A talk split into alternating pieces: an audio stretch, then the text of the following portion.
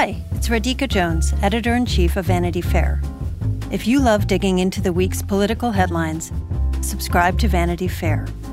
Our reporters take you behind the scenes of some of the biggest stories from the campaign trail to the halls of Congress. Just for our Inside the Hive listeners, save 15% on a yearly digital subscription to Vanity Fair with promo code POD15. That's vanityfair.com, promo code POD15 for 15% off one year of all you can read, watch, and hear. A lot of people spend a lot of money on things like skincare, fast fashion, and even surgery, all in the name of self improvement. But as the price of perfection rises, when is it time to call it quits? I'm Reema Khrais, host of This Is Uncomfortable, a podcast from Marketplace. This season, we dig deep into the financial trappings of self care and the real motivations behind our spending choices. Listen to This Is Uncomfortable wherever you get your podcasts. Today's episode is brought to you by Empower. It doesn't matter how much money you have, we all have money questions. Empower is here to answer those questions so you don't have to worry. Take control of your financial future with a real time dashboard and real live conversations to empower what's next. Start today at empower.com. You're listening to Inside the Hive. I am your host, Nick Bilton. Thank you for listening. This week, we're going to do something special. We're going to split the show up into two different segments. The first segment is going to take us deep inside Trump land, and the second is going to go into Facebook land or Zuckerberg land or whatever you want to call it. My guest for the first half is going to be Emily Jane Fox, who is a reporter for Vanity Fair who covers the Trump White House, Stormy Daniels, Bob Mueller, you name it. She's going to explain to us what's going on, if this Stormy Daniels stuff is actually going to have any impact on the Trump White House, how FLOTUS is holding up through this whole thing, what's going on with Javanka, you name it, she'll be able to tell it to us because Emily is one of the most tapped in people I know when it comes to this White House. The next guest is actually going to be me being interviewed by my editor, Jon Kelly, and we're going to talk about what is going on at Facebook. It's been a really crazy couple of weeks for the company. In February, early February, the company was valued at $560 billion, and since then has fallen $100 billion in market value because of the Cambridge Analytica data scandal and everything that's going around around that. I'm going to explain what's going on, if Facebook is going to be regulated and if they should be, hint, hint, yes. And uh, we're going to talk a little bit about how Zuckerberg, Sheryl Sandberg, and all the people in their orbit are dealing with this. So let's get started. I want to welcome Emily Jane Fox back to the show, and let's go. EJF, Mrs. Emily Jane Fox, welcome back to Inside the Hive. I think you're our I think you are our first repeat guest. I'm so honored. That This is is a actually big honor. this is a big deal and I just would like to thank the Academy, God, my parents, you. Any any biblical verses you want to uh, You're barking share. up, you're barking up the wrong tree there. Um, all right, let's just jump right in. First of all, I want to say congratulations. You you just finished your book, uh, which I am so excited to read. It's I mean, there's fire and fury in my bones with how excited I think. I think your book is going to be bigger than Fire and Fury. Can you can you tell tell us the title? It's just the best title ever. It's called Born Trump and From Your Mouth to God's Ears. Um, and it is I would say it is Gossip Girl meets West Wing.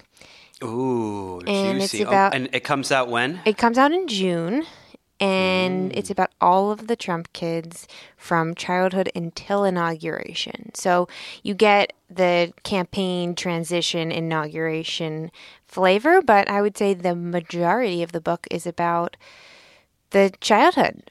And they lived quite the lives before they had their political act. It's it's a lot of fun. Um, all right. So before we get to the news of the week, can you give us one little nugget of something that you have for the book? Can you like, or who your favorite character is? Oh, well, I'll tell you, there's absolutely no question that my favorite is Vanessa Trump, who is actually now soon to be not a member of the Trump family. They're they're getting a divorce, but all along she has been my favorite. She is not what she seems on the outside, and she is very private compared to the rest of the family now. But the life she lived growing up in New York happens to be my favorite life of all of them. Hmm. All right, there you go. Mm-hmm. She dated a Latin king. She dated a Latin king. Yeah. Oh my God. Yeah. So we'll just start wow. there. Yeah. Um, did you have uh, in the reporting of the book? Did you have a lot of pushback from the Trump kids, or were they? You know, it's it's been a process. All right, all right, all right, good. Okay, all right. So let's jump. Let's jump away from the Trump kids to sort of one of sort of. We're going to sort of jump away from the Trump kids to one of my favorite uh, people in the uh, uh, Trump television series. Uh, a new character that was introduced recently, um, uh, Stormy Daniels. Your girl. my girl, your girl. Um, All of our girls. Can yeah. you just? I, so here's the thing I don't understand. So every every day, pretty much, um, my my mother-in-law comes over to see our kids and there's something some piece of news and she says oh my god this is it this is the thing that's going to take down trump and every day i'm like no it's not it's nothing's going to take down trump it's just more news and blah blah blah and the stormy thing I couldn't actually explain to her or anyone really what it meant. Is there anything that could happen from this, or is it just kind of a good bit of salacious gossip that uh, that we got to see live on 60 Minutes? I think both. So I think it, what what happens next kind of determines if anything at all happens from this. And what could happen is depending on how a judge rules is if this is allowed to proceed to discovery and then to depositions, you could have a sitting president deposed about his marital affairs at this time with a, a porn star. And that I would I think would make some history. And this is not the first time that a sitting president has been deposed. Remember this happened with Bill Clinton and his extramarital affairs. But so, uh, it could it could happen, but it also could not happen. And th- this could it could be all it is. So one of the things that, that we've seen is over the past few years is Trump has tweeted about everything. I mean, quite literally everything that has ever entered his mind. Yet he hasn't tweeted about Stormy or even brought up Isn't Stormy. Isn't that fascinating? Is is I mean, that's got to really kill him to do that. That must mean there's something really there there, right? Maybe. It also could mean that he has a wife who is very sensitive to that and the the wife happens to be a first lady and the first lady happens to probably know a lot about him that he may not want to get out into the public. And so I and there's also a, young child involved in the situation. So I think those things may may be at play here. My initial thought when I thought about that is, oh, it's like a legal thing. Like he can't talk because he could really get himself into legal trouble. But then I quickly remembered all of the other legal things legal issues that he has tweeted surrounding the Mueller investigation and uh, James Comey, everything. So I don't believe that it is a a legal strategy for him to, to stay quiet. I would assume that it may be a personal decision to stay quiet here. And has anyone ever spoken to FLOTUS about about any of this stuff? I mean, he, the Stormy Daniels sexcapade happened, you know, when was she still pregnant or was Baron Barron born was, already? Was Barron like, was a couple months old. Yeah. So I mean, has anyone? I mean, that's pretty messed up on even for Donald. Uh, has anyone spoken to her about this? Like, what do we know that she? How does she feel? I don't know the answer to that question definitively. I think everyone can imagine how she would feel about this. I, one person who was close to the family who I talked to uh, right before the 60 Minutes interview said to me, Look, she knew who she was marrying, she knew what she was getting into. You know, the president, before he was the president, had a long history of not being faithful to multiple wives. And so this is not uh, behavior that is inconsistent with how he had behaved in marriages in the past. And also, this is someone who would sell his story about being a playboy around town to the tabloids and pretend to be his own PR guy to get these kinds of stories planted in the press. So it's not that that I I don't think that his wife would be shocked to find out that he was unfaithful to her. But but she also did not get married to a man who she believed would run for president and did not believe that these kinds of stories would be international news while she Yeah. was living in DC already out of the life that she had signed up for. And so I think it's a quadruple whammy. Do you think that um, Stormy is trying to take down the presidency with her story, or is she? Does she? Is there like this moral aspect to this crusade, or does she just have a really good lawyer who, you know, wants to get some attention? Wh- what is the driving force for her? Well, she, I believe, said in 60 Minutes that she just doesn't want to be portrayed as a liar and that she wanted to be able to tell her story without intimidation and uh, didn't want these false narratives spread about, about her. So that is, is what she has publicly said.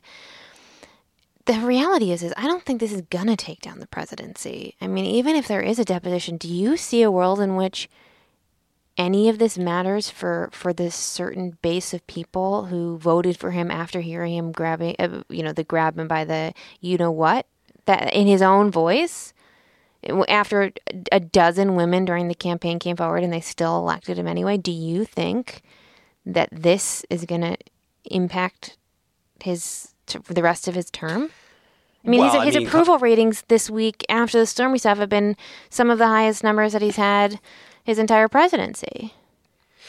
It's true. It's true. I mean, but let's look at Bill Clinton. I mean, you know, Bill Clinton was impeached essentially over his his lying about his extramarital affairs. Uh, so there's nothing to say that uh, the same could not be true for Mr. Trump, right? That's true, but he did then serve out the rest of his term in office and had a fairly successful tenure after that, and now is thought of as you know one of the most pro- popular men in the country.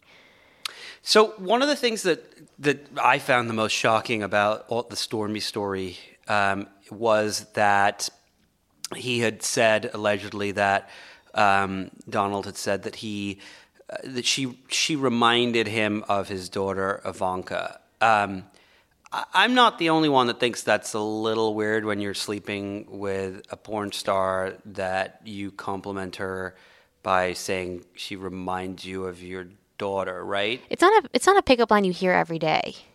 That's I would say it's a rare thing. And the, you know what's what's interesting is that uh, Anderson Cooper on CNN had done an interview with a playmate named Karen McDougal. And the interview aired just a few days before the Stormy Daniels story aired on 60 Minutes. And that same pickup line was a- allegedly used with her. And so, if you believe both of these accounts, and the president has strongly denied both of them, then it is interesting that that is something that he he allegedly repeated over and over again. It wasn't just that Stormy Daniels allegedly remind him of his daughter, and, and he used that to allegedly sleep with her, but it was something that he repeatedly used to try and sleep with women. That adds an extra layer to it. It's um, it is uh, if true, disgusting on so many levels. It's hard to even comprehend.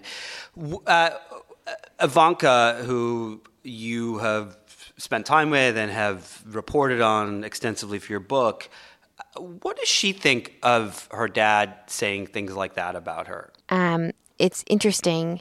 She she did that interview during the Winter Olympics with NBC where she was asked about these allegations against her father, and she said, "Well, I can't answer that because I'm a daughter, and it's inappropriate to even ask that question of a daughter." So this is not something that she talks about or addresses. But you have to realize the uh, the whole psychology surrounding her father is she does not see him or hear him the way the rest of the world sees him or hears him, and so while something may seem fairly obvious to the rest of us, she just has a completely different view of the reality surrounding him. What do you mean by that? Does she? I mean, she. If she, does she? She hears these words that he's saying, like "you remind me of my daughter" to a porn star. She she reads those and sees them in the news, and and even her husband sees them. Does she just hear? Oh, you remind me of my daughter. You're a really nice person. Like, does, does she interpret it differently? How does how does she? I don't understand that. I, I it's it's hard to un, I mean it's hard for for us to understand because we don't have that kind of view of the world. But it's it's the same thing happened when he went on the View years ago and basically intimated that he would like to sleep with his daughter, and her response was, "Oh, that's just my dad's humor. You don't get my dad's humor."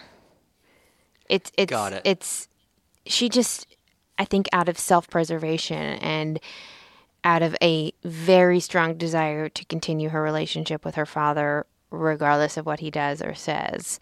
She just lives in a little bit of a different reality than the rest of us do. I think anyone in his orbit must live in a different reality.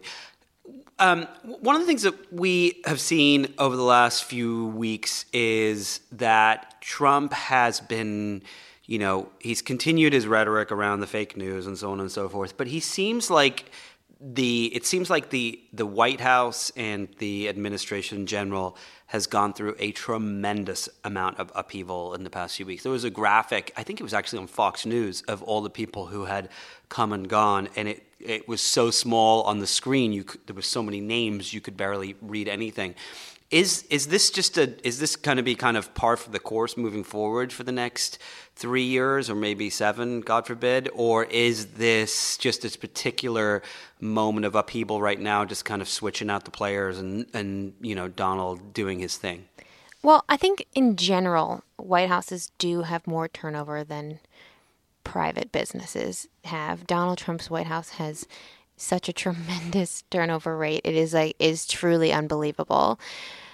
The problem is is that Donald Trump is used to working in a very small, very insular family run business with only people he trusts who he believes are there to serve him. The White House as an institution is not there to serve the president. The president is there to serve the people, and the people who work in the White House are, are also there for that that same reason. And so I think that Donald Trump's instincts and motivation just butt heads with the office of the presidency. He doesn't understand that his cabinet secretaries and senior advisors in, in, the White House aren't there to just placate him and make him feel good. They're there to to serve the American people, and those two things may never line up. And so I think unless he somehow finds a, a cabinet who is willing to just completely be loyal to him and not to the American people, which I hope does not happen, uh, you're going to see this kind of turnover happen over and over again. And this week we have seen, uh, you know, it, the the person that arguably was one of the um, uh, the the moments of calm in the White House that kind of made sure the the ships did run properly a little bit. Uh, Hope Hicks. Uh, this was it. This was her, her last week. And yeah, today is, a, I think, officially her last day, even though she'll be back to tie up some loose ends over the next month. Today is her official last day at the White House. Now, every, time there has been someone who has we've perceived as being kind of a voice of reason uh, to Donald Trump and, and the White House, every time they you know depart, uh, there's this kind of worry of oh my God, we're going to end up in nuclear war, or he's going to tweet something or do something. And yet it just kind of continues to run in, in the same way that it did pre that person and post that person. Sure. Is there actually going to be anything that happens differently now that Hope is gone? I think that this is, I mean, you know, Hope was not crafting policy and didn't really have control over the tweet. So the kind of things that we've been worried about when, say, a McMaster left or a Gary Cohn left uh, those kinds of things are different. This, to me, reminds me of what happened when Keith Schiller, his longtime bodyguard, left the the West Wing, and I think, you know, not only has Hope been with him for a, a very long time, and she is someone who had no political motivations or aspirations. She was only there to serve Donald Trump, as was Keith, and so these are people who he trusted because he knew they were there for him um, they didn't have any other self serving motivations. But you also have the fact that, you know, she was a constant presence. Her office was in spitting distance of the Oval Office. And when you lose a security blanket like that, the, it's not necessarily the policies in the White House will get more extreme, but Donald Trump himself may feel more out of sorts, out of place, and that never lends itself to any good. Well, but isn't the fact that that Mr. Mustache John Bolton has now come in?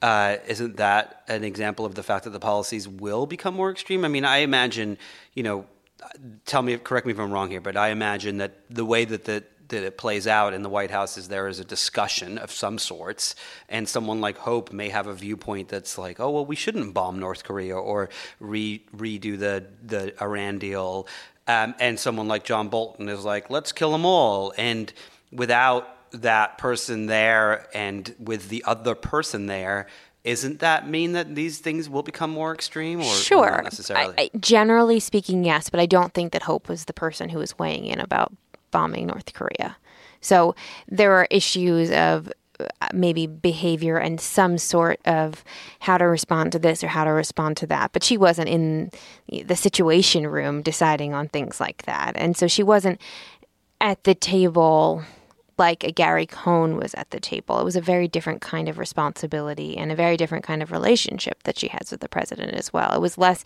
policy focused and more message driven. All right, so you've been reporting a lot on um, uh, life inside the White House, and uh, you know Stormy and Michael Cohen, the the lawyer. We haven't even talked about Um, Michael. What's that? Sorry, We haven't even talked about Michael. we haven't talked about. That's what was my next. Uh, my next question was, what is the story with Michael Cohen? Is he is he a good guy? Is he a bad guy? Is he Uh, does he have any any qualms or morals or or does he feel guilt around the stormy stuff? Is he going to try to destroy her life now? I mean, what's what is the story with this guy? Well, he told me that he plans to collect, so he would be happy taking as many dimes as he feels that Stormy Daniels owes him, and he feels like he owes her a lot of dimes. And uh, does he? My sense is that he does not feel any guilt because he feels like he was the one who was wronged here. That they signed an agreement, and that that agreement required her to stay quiet. And if she wasn't going to stay quiet, then she owes him a million dollars for every time that she doesn't stay quiet. Now, that means not just a million dollars for the 60 Minutes interview, but every time within that 60 Minutes interview that he deems she she broke the NDA. So that 60 Minutes interview, in the way he sees it, could have cost her $10 million, $12 million. And, and think about how many times her attorney has been on television. I know there was one day earlier this week when her attorney, Michael Avenatti, did 10 live television appearances in one day, which for anyone who's ever done a live television appearance, like that is just exhausting It's to even lot. think about. Yeah, yeah. It is a lot. And and he's been doing that almost every day for weeks now. And so think about how many times if you're Michael and you're telling all those things, that's a pretty hefty number that he's going to come up with and he plans to collect. But okay, so but if he if he plans to collect, if he wants to go after her for this mm-hmm. money, he has to prove that he he well, first of all, he's going to have to show that the money he spent to keep her quiet is probably tied to Trump's campaign, right? Or to Trump, and it, which means that it it it means that the wash is going to come out no matter what happens if he plans to collect. Isn't it better just to keep your mouth shut and let Stormy have her moment and move on? So there are two those there are two separate issues. There's the issue of whether or not the payment violated federal election laws. And then there's the issue of if the non-disclosure agreement stands. So he what he plans to collect on is he believes that the NDA stands whereas Stormy Daniels and her attorney, attorney believe that it is void because Donald Trump did not sign the agreement. So that's one issue that's playing out. On a separate plane, there's the issue of whether this $130,000 that was paid to Stormy Daniels through an LLC that Michael Cohen set up in October, 11 days before the election or whatever it was, if that money violates a, a campaign finance regulation. And so those two things are, are going to happen independently, but they're obviously inextricably connected. it's like it's really hard to keep up. It's like if you're not watching one episode of this, you you it's you it's almost like you're like in Homeland and you're like, wait, how, It's, a it's like CIA it's truly now. unbelievable. If you go away from your phone for three hours, you have missed at least one news cycle, if not two. The whenever it was yesterday, yesterday night when uh, the Secretary of Veterans Affairs was fired by tweet, I wasn't on my phone for an hour, and I was like three news cycles behind. I know that feeling well. Someone I saw someone tweet uh, Kumail, the the uh, the guy from Silicon Valley. He tweeted, uh, "Don't do you guys remember that Stormy Daniels interview on 60 Minutes from three years ago? Uh, um, that's what it feels like. It's, well, uh, you must feel it all the time, being on West Coast time. I always think about that. You wake up and the whole world has we wake up. We wake up like four days later Yes. than you guys do on the Yes. East Coast. I mean, literally, it's like four or five days of a news cycle um, that has gone by.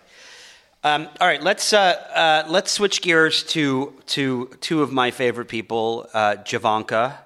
Um, you wrote a piece recently that their names are their downfall after you're in Washington. Ivanka and Jared are isolated on Kushner Island, which sounds like a great season ender. Um, can you tell us what's going on with them?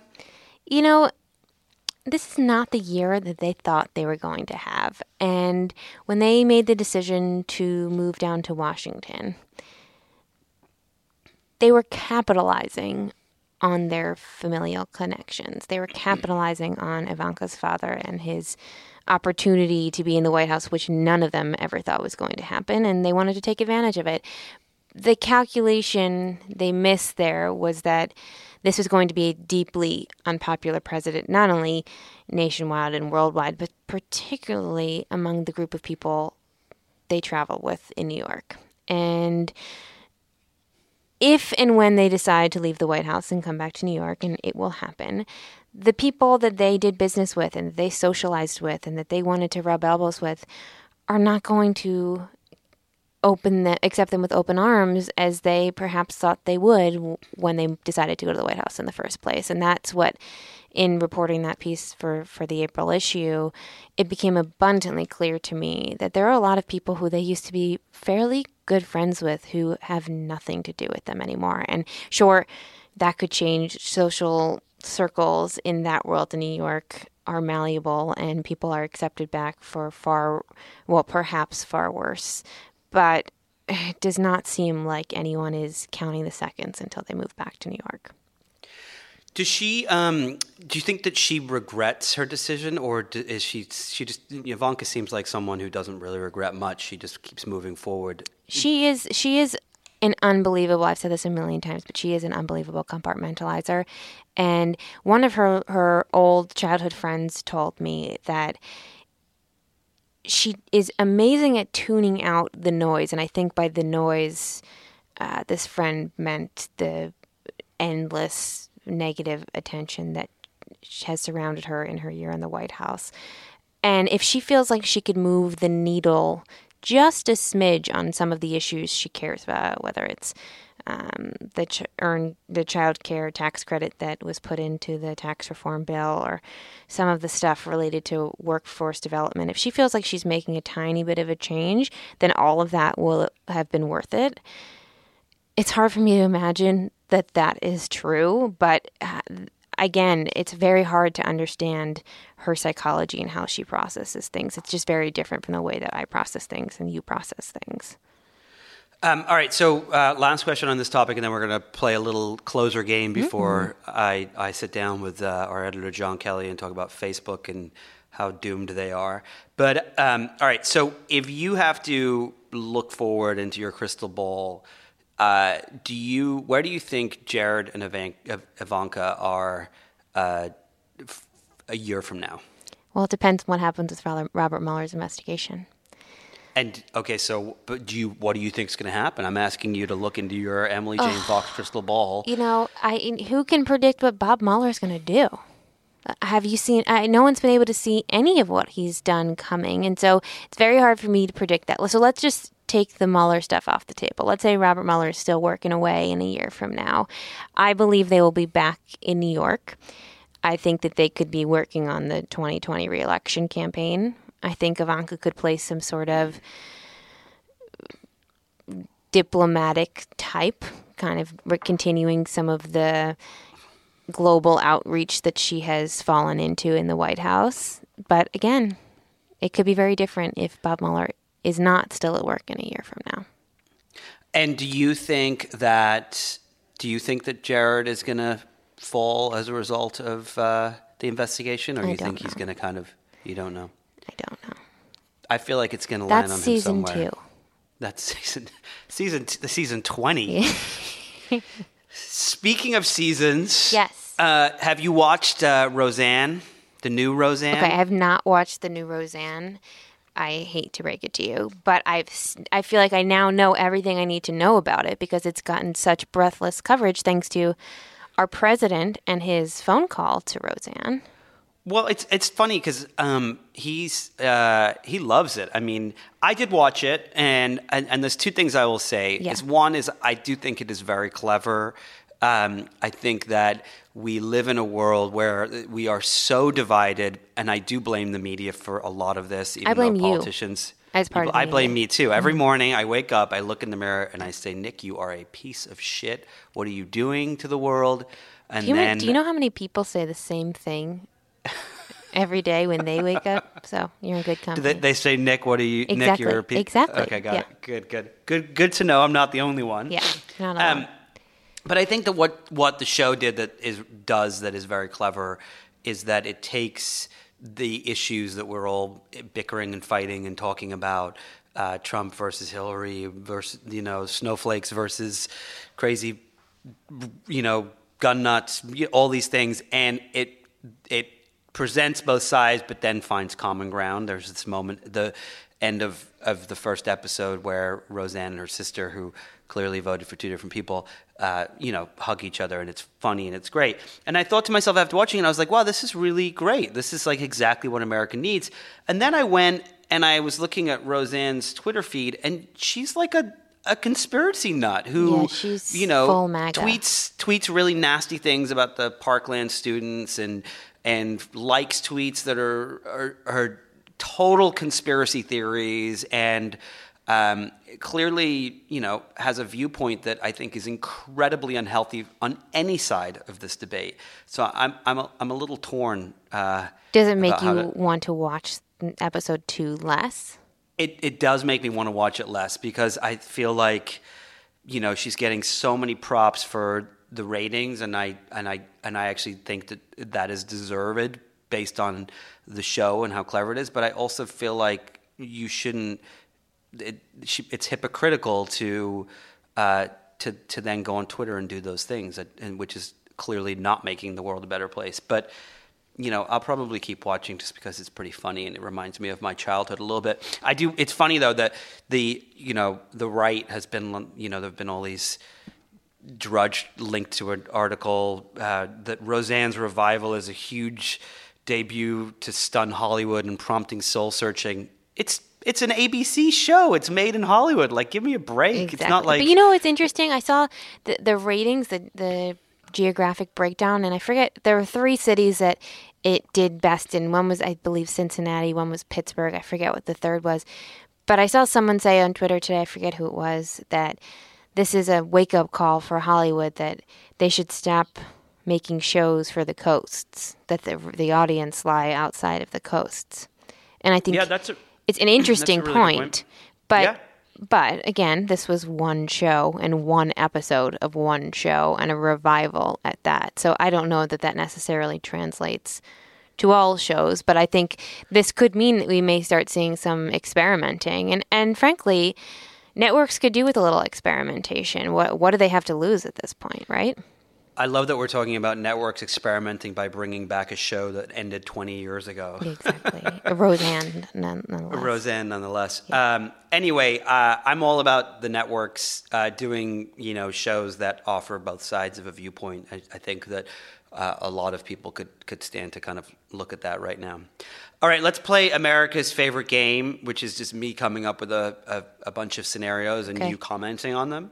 Um, uh, if I were to look forward uh, a year from now, Uh, is Bolton still in the White House? No way. No way. A Yeah. year? He doesn't. How many Scaramucci's do you think he makes? Okay, how many people have last? You you were the one who brought up that board with the tiny little letters you could barely even read anybody. Basically, no one lasts a year in this White House. It's more rare to last a year than to to not last a year, and so uh, I, I do not think that he lasts a year in this White House. I don't think that many people do. Okay. Do you think okay that Trump in the next three years will fall to Bob Mueller? I can't comment on that. what do you mean you can't comment on I that? don't know how this is going to play out. I don't know. What do you think?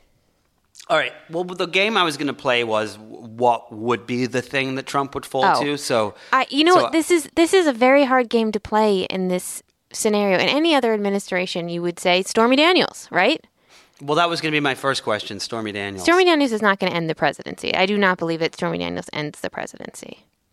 Okay. Um, Bob Mueller. Bob Mueller, I, in my view, has a far greater chance of ending the presidency than Stormy Daniels. Though it is possible that Bob Mueller uses Stormy Daniels in order to get information out of people because there is a potential FEC violation here, right? And that is against the law. And that is something that people could get jail time for. Uh, Paul Manafort. What about him? Does he help end the presidency, or does he go down like I think a it looks man great. alone? for- I don't think it looks great for Paul Manafort.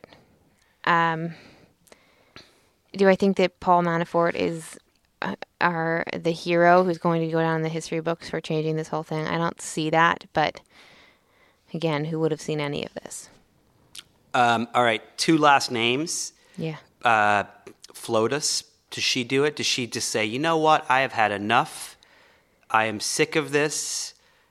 In I my am gonna. fantasy of all fantasies, that's how this ends. But I don't. I again, I don't think. Look, she has an, an NDA of her own. Yeah, I've heard that. So I, I think uh, reportedly. Um, so I, I do not believe that But will happen. In my fantasy, it does. It, at some point, she Melania has to turn around and say to her, like she's got to look in the mirror, just like I do every morning, and say, I actually don't look in the mirror most mornings, but You're doing a lot she- of mirror looking in this conversation. I we we only we I just the, the kids get me up early. I I'm just running around feeding okay. people and whatever you say. and- yeah, yeah. and um, I, so okay, so back to back to my favorite FLOTUS. Do, does she one day just be like, I am so sick of this shit, I'm done. You could think that would happen, but you also could think that would have happened a year ago or two years Yeah. ago. And so there is no such thing as conventional wisdom in this Trump era. All right, so the last name of who could possibly take down Donald Trump. Yeah. Donald Trump. Do you think he could do it himself? Yes. You do? Could Donald Trump end this whole thing for himself? For sure. Richard How do you think Nixon it- resigned. It's true. It's true. I just, you know, I feel like maybe there's like a, you know, he looks in the mirror one day. This is my theme for today, of course, oh and Oh he thinks to himself, you know what? I'm Were you listening to. Michael Jackson before this? I think you were. Um, all right. Well, on that note, uh, thank you so much for taking the time to chat today. This has been fascinating. I cannot wait to read your book um, uh, and to learn all the juicy, gossip girlian tidbits about these Trump kids. Um, until then, we'll just have to keep reading you at Vanity Fair, The Hive, and watching you on the television. I'll see you in the mirror. I'll see you in the mirror. Thank you so much, Thanks, Emily. Nick. You're listening to Inside the Hive with Nick Bilton. All right, Jon Kelly, it is now your turn to come on Inside the Hive, and I'm going to let you interview me. Woohoo. Um, so I didn't ask Emily, though. A question that just came to mind was could Mark Zuckerberg and Facebook bring down Trump? You know, I don't think so. I think that um, uh, I think that that the fallout of the Stormy Daniels uh, kerfluffle is what's going to bring down Trump. The extent to which it brings him down, I don't quite know. Um, but I think that uh, Daniel's incredibly shrewd lawyer, Michael Avenatti, who's become this sort of um, ubiquitous media figure and, and has done the what, what has previously been considered impossible, which is knowing how to sort of uh, needle Trump in a in a uh, polite way that, that um, reflects the way he needled every single other candidate during 2016, is um, is going to open the gates to potential deposition. It's going to open the case to um, to more potential girlfriends and and uh, in in More dis- girlfriends. more or more indecency or more something more you know more um more more Yeah. uh, more indecorousness. Um, I think that there is real. I, I, this is just speculation, but I think that there's a sense that um, that uh, Trump is is personally uh, vulnerable to this. That he that he, he does not want to go there um, because of some yeah, sort of oh, per- completely. There's personal no reasons. question that he, yeah, there's no question that he sees himself as uh, as vulnerable in this situation. So we will, uh, uh, uh, we'll see what is in in store for for next season. All right, so let's talk Facebook for a minute. Yeah, let's do it. Um, uh, I gotta say, I mean, I knew this was going to be bad for them. I didn't know it was going to be a hundred billion dollars bad Yeah. that has been somewhat shocking to me, but it continues. It seems like it's not giving up anytime soon. And I do think that the way the company responded to this um, is part of the reason it has been so bad. Uh, uh, they have definitely got lots of digital egg all over their face. Right. The, the Facebook has an impossible time uh, saying "I'm sorry," and you know I, that that's a critique that I would have normally made about many large Silicon Valley companies. But uh, you know, Tim Cook was on um, uh, Kara Swisher's new show. I guess it's gonna it's gonna air on, on Friday night. And they asked him about this, and he said, "This this shit would have never happened at Apple. Like, no way. Well- you know? Well, I will. I will say one thing uh, in in Zuck's defense. Tim Cook is actually not. I mean, Tim Cook is cut from the same cloth as all of these guys. Like he may Sure. be out there being being, oh, I'm just a good guy who runs a good company. But part of the reason that he is saying these things uh, is because it helps his business Facebook is not in business. Um, Of course. you know, there, there was a point in time where I think that the, you know, the relationship between Facebook and and Apple was one that was mutually beneficial. The more people that downloaded uh, the Facebook app on their Apple iPhone, the longer they spent on it, and so on, and the better the experience, and so on and so forth. But that is completely a moot point now with Android, and I think that. Um, you know, it's interesting. I've been making calls and talking to people in Silicon Valley and getting their take on this. And the thing that's so fascinating is that it seems that the whole regulation discussion is one that people are talking about purely not not from a an ethical or moral point of view, but purely a business one. Uh, Facebook is saying it wants privacy regulation, potentially um, not because it's trying to protect its consumers, but it it means that.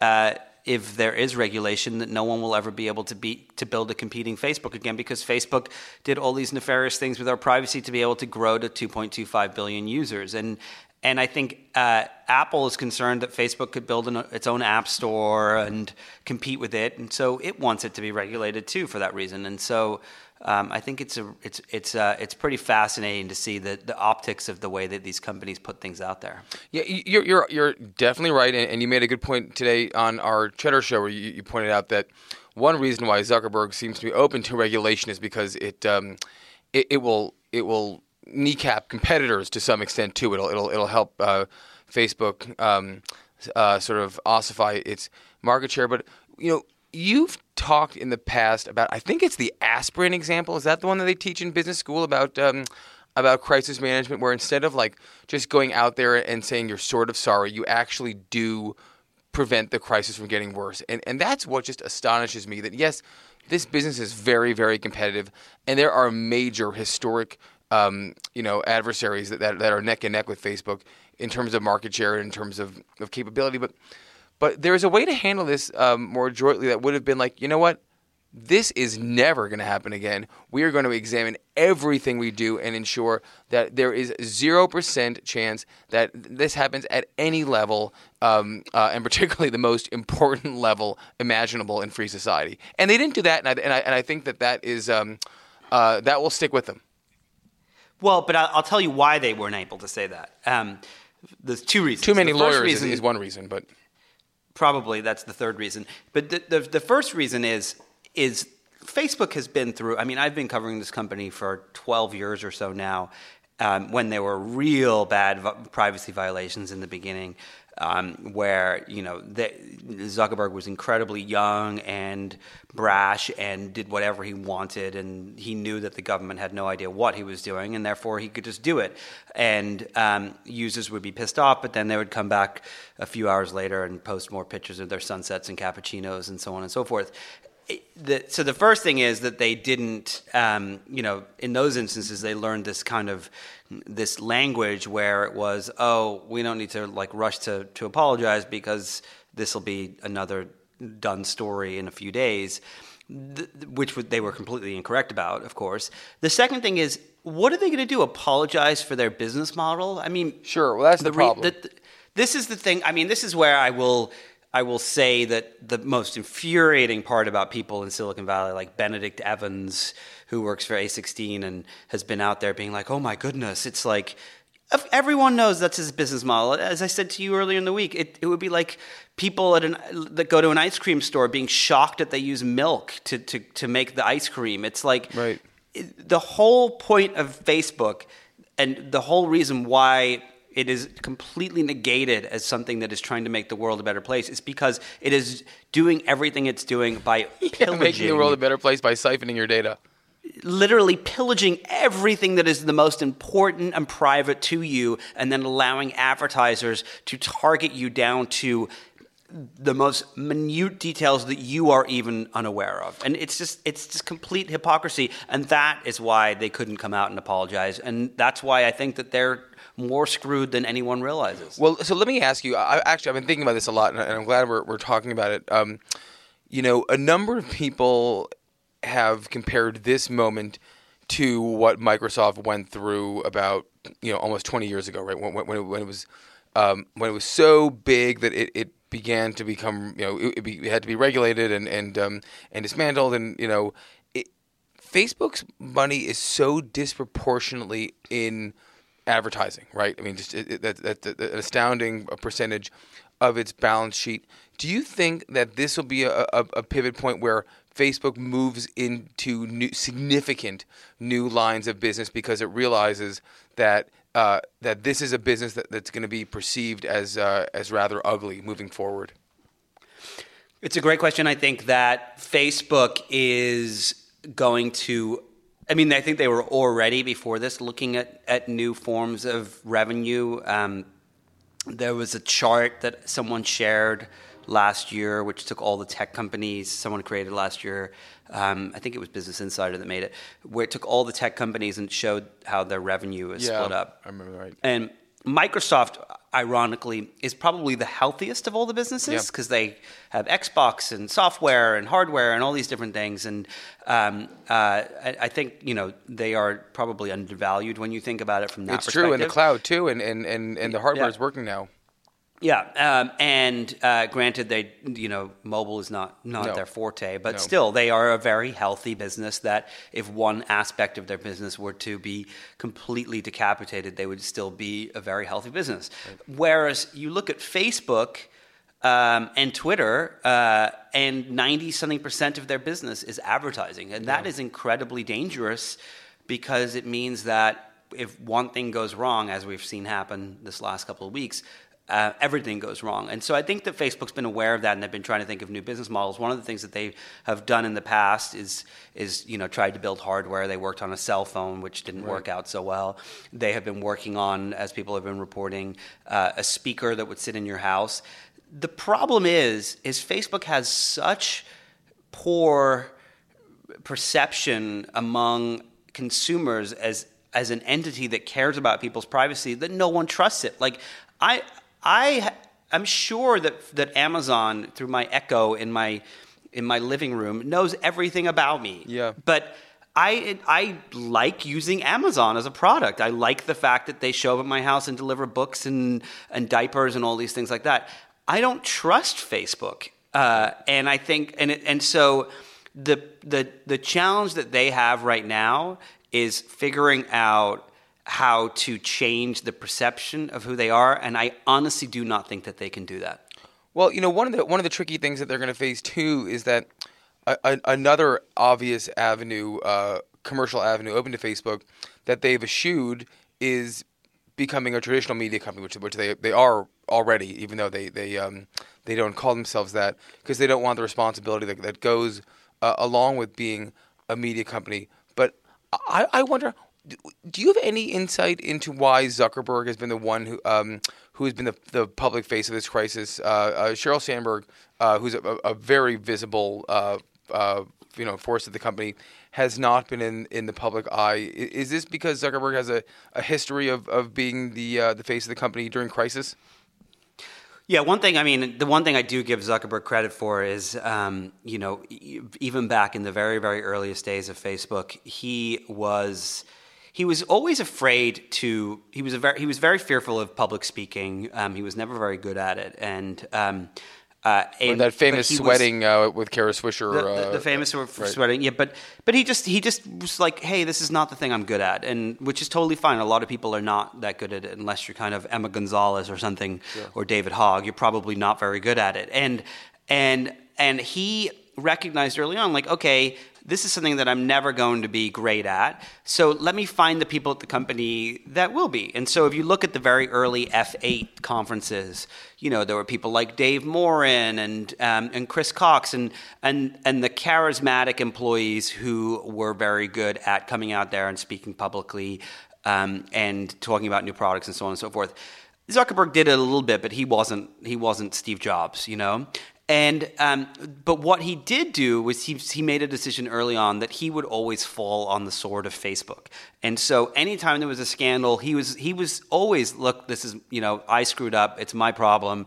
I'm going to fix it, and so on and so forth. And I remember I was at the New York Times and I wrote a piece about during one of their big privacy scandals where their their privacy settings on Facebook it was I remember trying to somebody called me um, uh, in the news media and asked me if I could come on um, uh, ABC or something like that, news, and talk about how to change your privacy settings on Facebook. And I remember trying to do it, and I was like, oh, I don't know how to do this. It's too confusing. And and I sat there and created a graphic for all the different settings, and it turned out it was like 150 different settings, and even then, your privacy still wasn't secure on the platform. And and I think and, and I remember I wrote this piece, and Zuckerberg came out and was like, "Hey, we we have to fix this. This is a problem." And he called me up at the New York Times, and he did an interview with me and everything. And and he was like, "This is my fault," you know. And I think that that's one thing that he has always done. The problem, I think, that where you know when I've spoken to people this week in Silicon Valley, a lot of people are starting to feel really resentful towards Sheryl Sandberg because they see her as someone who is out there in the public eye taking credit for all the great things that Facebook does or any kind of great news.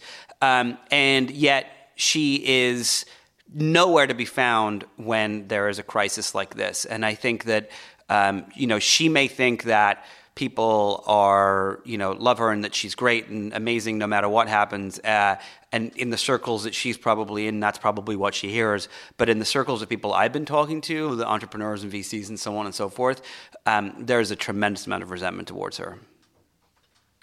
That's fascinating. So tell me what do you think is the next step in this? We, have um, we're sort of at stage three now where there was the um, and this is similar to what happened after the, after the, the Trump election.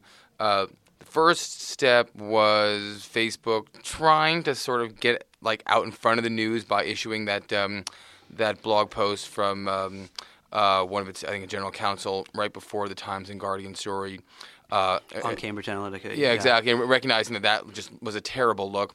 And the second wave was was the apology tour, the the, the interviews, the the ads in um, uh, in the New York Times, and the Washington Post, Zuckerberg's conversation with um, with Kara Swisher and and Nick Thompson um, and others, and and now it's it's settling, but it's not settling in a way that's favorable to them. As you mentioned before, it's 100 billion dollars in market capitalization wiped out. That's extraordinary. What do you think is the next step for them to do sort of l- long-term repairs when um, when during the Deepwater Horizon crisis, which I know is, is, is not um, uh, necessarily an apples to apples comparison, there was an astounding months long, sort of brilliant media blitz that BP put together to um, to re-identify its company and its values. And um, it occurred to me that that if Facebook is really in tune with the with the um, like just enormity of this uh, of this incident, they might have something similar up their sleeve. What do you think? I don't know. I mean, look, I I uh, I know a lot of people that work at Facebook. Um, I know some of the people that work at the communications team, and a lot of them are ex.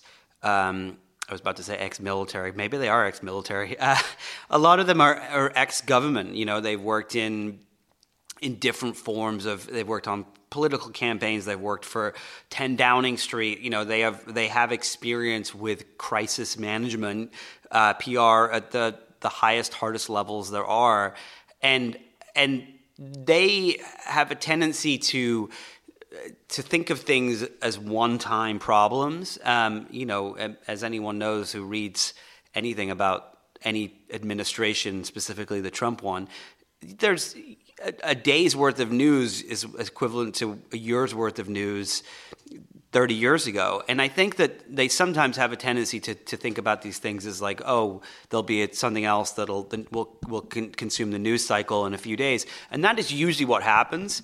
With this, that is not what has no, happened. No, it's not. And I don't think, and, it, and it's and it, I don't think it is going to go away anytime soon. I think that, you know. Uh, it's going to be synonymous with Facebook for, for, quite some time. I remember this. Is, I have a great little anecdote about Steve Jobs. So, it, when when um, in the early days of um, of, of, Apple's uh, software, uh, the, the, new software they were doing around the iPhone and so on and so forth, uh, there was um, some the software program that that people were working on at Apple, and um, and there was a big glitch with it. Um, and uh, you probably remember yep. this years ago, and um, and that it was covered in the news. It was, you know, the Wall Street Journal, the New York Times, CBS. It was like this, this uh, Apple's latest software is having major problems, and Steve Jobs um, was quiet. Uh, he didn't say anything for a while, and then he called everyone into um, into this conference room, and they all shuffled in there, about 120 people, and um, and Jobs said he went ballistic, started screaming at everyone. He says, "What you don't realize is."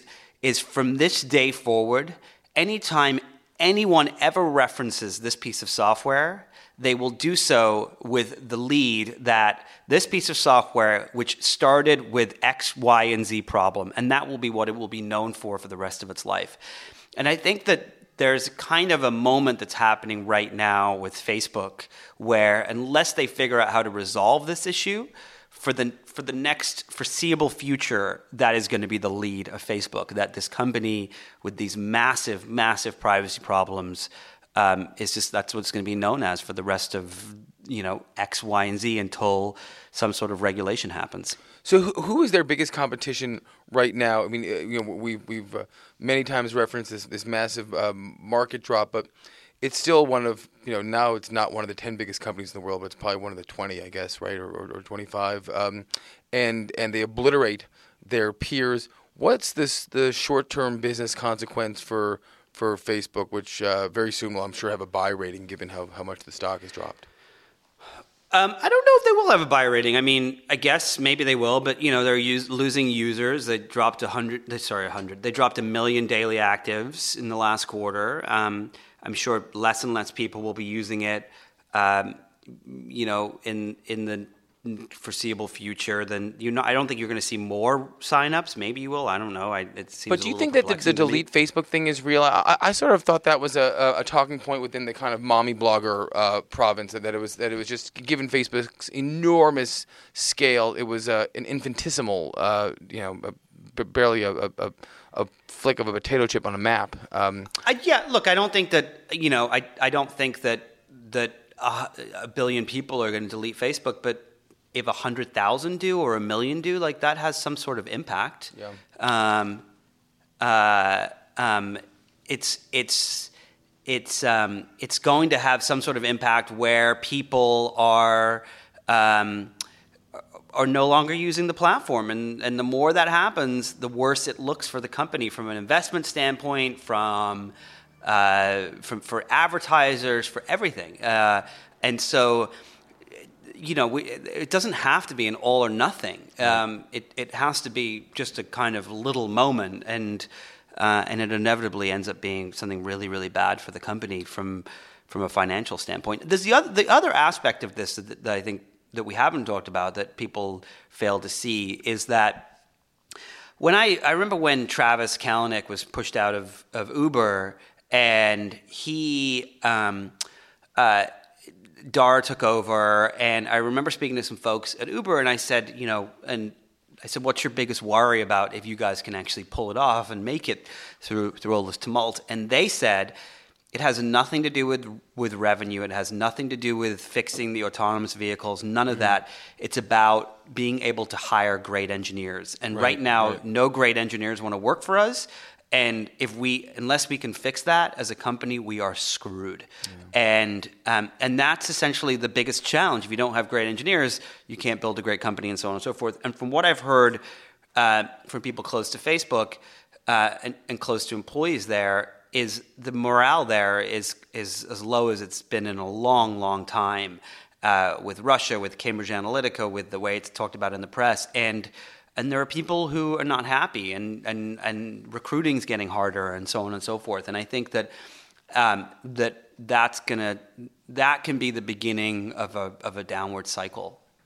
Let me ask you a, a, a twofold question, since I know that you can uh, you can see into the future.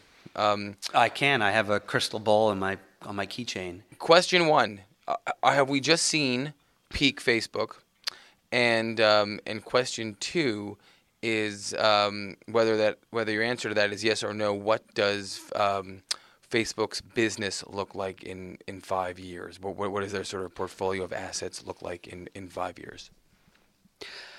Um, okay, so peak Facebook. Uh, I- I think that there are still a ways to go um, for Facebook. Honestly, um, one of the things that is happening is, and part of the reason that Zuckerberg has been and, and Google have been so focused on, you know, drones in India and Africa and so on and so forth, is there is a huge segment of the world, a billion, two billion people, who want to be on the internet and who will who will be on the internet only on mobile devices, um, and and they are in developing countries and they're in remote places where there is no you know wireless and so on and so forth right now, and I think that the the challenge is getting them on as quickly as they can, but.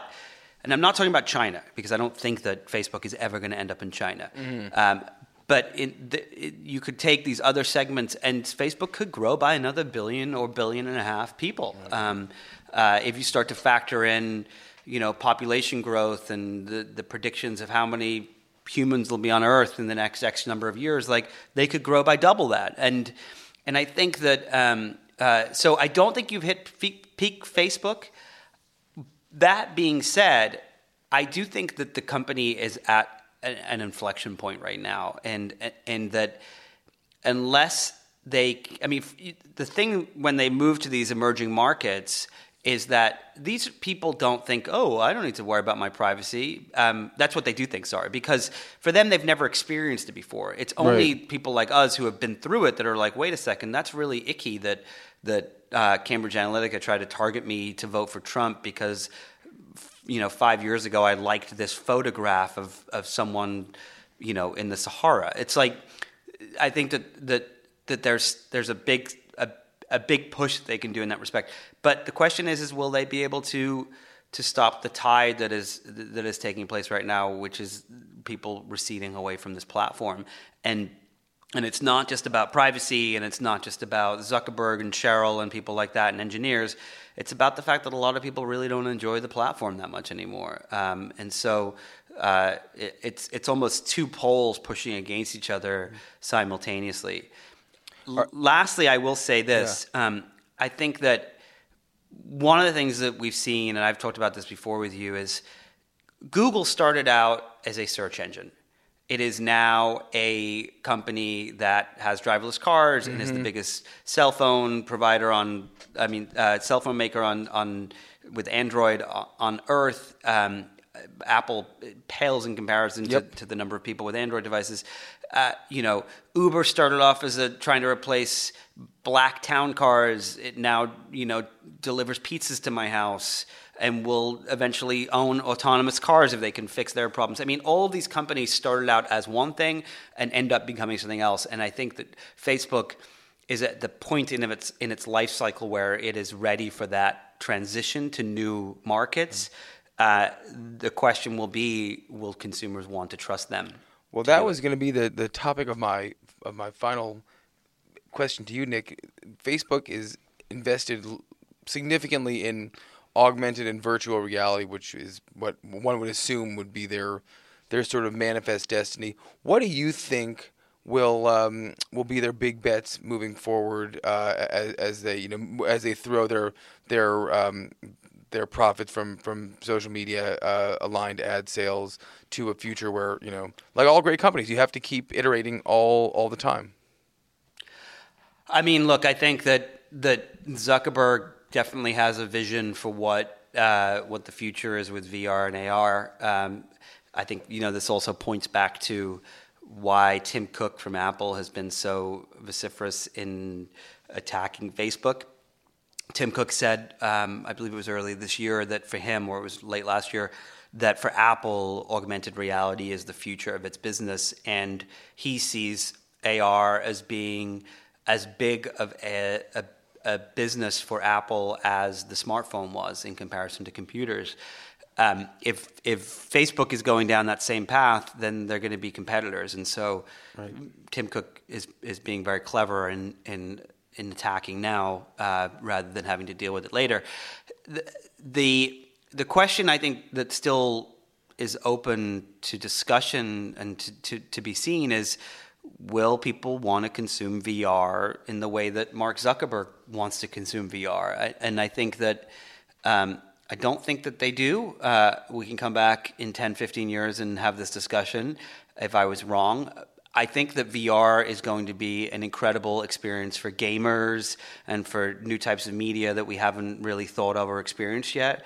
But I do not believe that there is going to be a world where I a put on my Facebook virtual reality goggles agree at night to go surf the you know the internet, or b that my wife and mother-in-law and sister and you know cousins get together on a Sunday afternoon, put on our VR headsets and watch a movie together. I just don't. It just doesn't make any sense to me. And I think that um, for someone like Mark Zuckerberg, who clearly is not a real human being on many levels, it may make sense. But uh, but for for um, for me, I, I don't know. It just doesn't it doesn't seem to add up. So, but but that being said, it doesn't mean that that you know there's what 30 million people who play Xbox every weekend. Um, it, that's a huge part of Microsoft's business. Maybe Facebook can get 30 million people that that that go on VR every every night and you know talk to each other about how, what it's like to be weird. I, I- I don't know. I mean, uh, but I do think that the company, if it if it wants to survive, has has three problems. It needs to become trusted by consumers, and I don't know how on God's earth they do that. It has to be they have to fix the data problems that um, allow people like Cambridge Analytica and advertisers to target you in the way that they do, which is its entire business model. So I don't know how they fix that. And it has to figure out a, a third, fourth, and fifth prong of its revenue in order to um, to make sure that it's not reliant simply on advertising. And with all these other problems, it seems like it's going to be really difficult to pull that off. So I, I don't know. I'm not. Um, I'm not very confident uh, in Facebook right now. I think that they have a, a lot of problems, and we predicted this six months ago. We had this conversation. Yeah, on- yeah, no, we did. No, no, you're, you you you've been all over this from from, from the get go, um, uh, without ever knowing how bad a, a scandal like this could possibly be. Um, It's shocking, but um, Nick, I got to say, it, it was a pleasure as ever to interview you on your podcast. I love doing it. Uh, it was a pleasure to be interviewed on my podcast, and um, we should do this again. Well, I think that um, I think we will. All right, I'm going to go. Oh, you know what the other thing is? Oh, what? It's really hard to. De- it's really hard to delete your Facebook account. Oh, that's should funny. You know, I, I will say, um, I have not done it just because I'm I, I do sort of use the news feed as, as a as a gauge of like um, of uh, you know what information is is uh, um, you know is in the air, so to speak. But it is astounding how many people I hear just anecdotally under thirty who um, who, who have done it um, w- w- without blinking an eye, and uh, and Yeah. they all moan about what a pain in the ass it is. Yeah, uh, I have family members that have been trying to delete it, and they've called me up, and I was like, I really don't know. All I know is how to deactivate it. Yeah. So um, maybe Well, maybe by, that's by a- the next time we talk, maybe we will both have uh, deleted it. yes, exactly. All right, Jon, I will uh, see you next week on a new episode of Inside the Hive. I can't wait. Thanks to my guest today, Emily Jane Fox, and of course, my editor, Jon Kelly. If you enjoyed this conversation, be sure to listen and subscribe to other great episodes of Inside the Hive with Nick Bilton. You can find these on Apple Podcasts, Google Play, or anywhere you get your podcasts. Don't forget to leave a glowing five star review while you're there. Seriously, please go leave a glowing five star review. Thanks to the folks at Cadence 13 for their production work, and thank you to you, the listener, for taking the time to listen to this podcast. I will see you next week. Hi, I'm Lauren Goode. I'm a senior writer at Wired, and I'm co host of Wired's Gadget Lab, along with Michael Calore. Each week on Gadget Lab, we tackle the biggest questions in the world of technology with reporters from inside the Wired newsroom. We cover everything from personal tech Because asking people to put a computer on one of the most personal and sensitive parts of your body is just like, it's a big bet. broader trends in Silicon Valley, There are just so many laid off workers out there that workers just don't have a lot of power. In the exciting and terrifying world of AI. it's inevitable that the internet is going to be filled with like AI generated nonsense. And so he just thinks he might as well make some money playing a small part in a thing that he sees as unstoppable. Wired's Gadget Lab is here to keep you informed and to keep it real. the entire point of the phone should be on some level to hate it. New episodes of Gadget Lab are available weekly wherever you get your podcasts.